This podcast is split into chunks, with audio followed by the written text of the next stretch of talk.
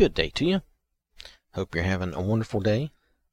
I want to read to you Psalm 37. This is a psalm of security and safety of those who trust in God, trust in the Lord.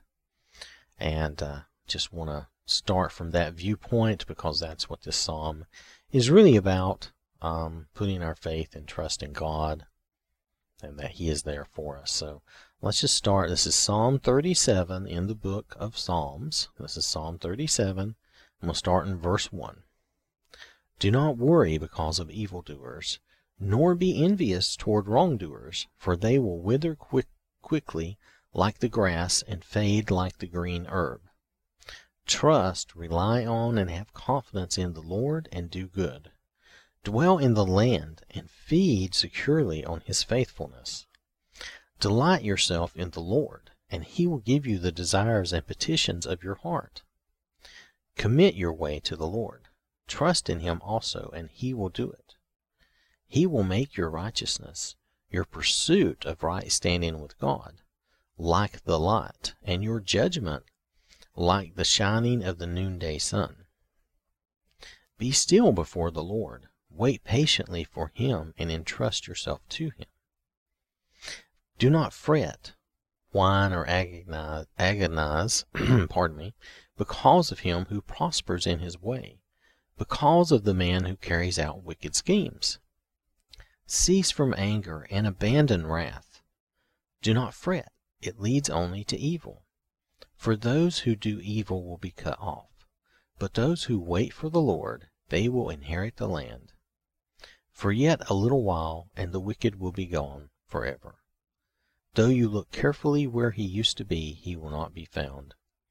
But the humble will at last inherit the land, and will delight themselves in abundant prosperity and peace. The wicked plots against the righteous, and gnashes at him with his teeth. The Lord laughs at him, the wicked one, the one who oppresses the righteous, for he sees that his day of defeat is coming. The wicked have drawn the sword and bent their bow, to cast down the afflicted and the needy, to slaughter those who are upright in conduct, those with personal integrity and godly character. The sword of the ungodly will enter their own heart, and their bow will be broken. Better is the little of the righteous who seek the will of God than the abundance riches of many wicked godless. For the arms of the wicked will be broken, but the Lord upholds and sustains the righteous who seek Him. The Lord knows the days of the blameless, and their inheritance will continue forever. They will not be ashamed in the time of evil. And in the days of famine they will have plenty and be satisfied. But the wicked, ungodly, will perish, and the enemies of the Lord will be like the glory of the pastures, and like the fat of lambs that is consumed in smoke. They vanish like smoke, they vanish away. The wicked borrows and does not pay back, but the righteous is gracious and kind and gives. For those blessed by God will at last inherit the land, but those cursed by Him will be cut off. The steps of a good and righteous man are directed and established by the Lord, and He delights in his way and blesses his path. When he falls, he will not be hurled down, because the Lord is the one who holds his hand and sustains him. I have been young, and now I am old.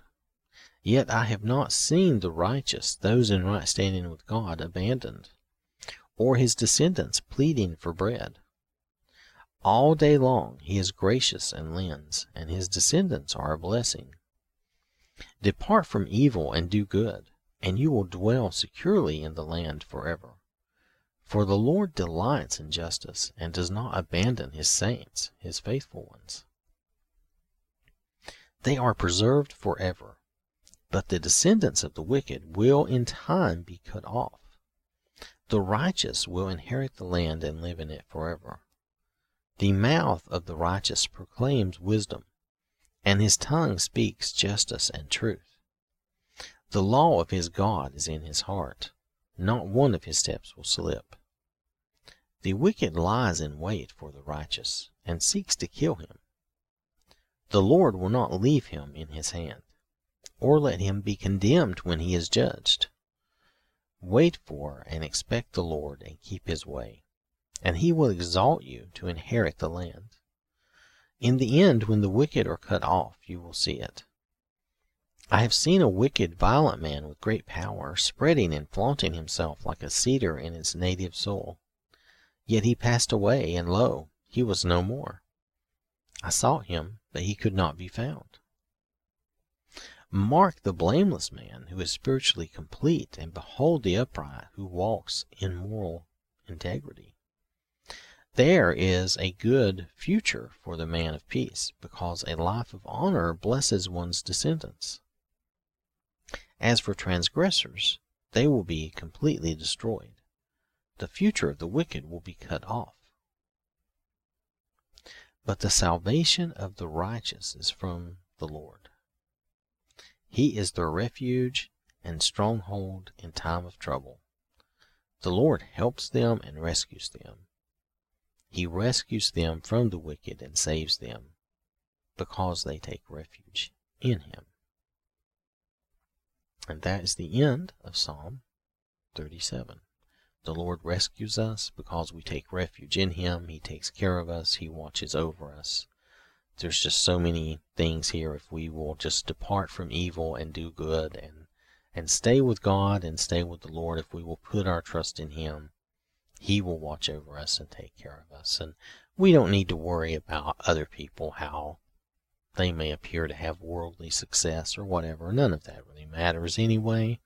But we will have a true inheritance with God eternally, which is what really counts. So that is Psalms 37. Again, a psalm that is really about putting your trust in God and believing him and trusting him that he will take care of you. And that's a very simplified version, but nonetheless, it's another great psalm. So I want to thank you for listening. Hope you have a wonderful day. God bless you, and remember, God loves you.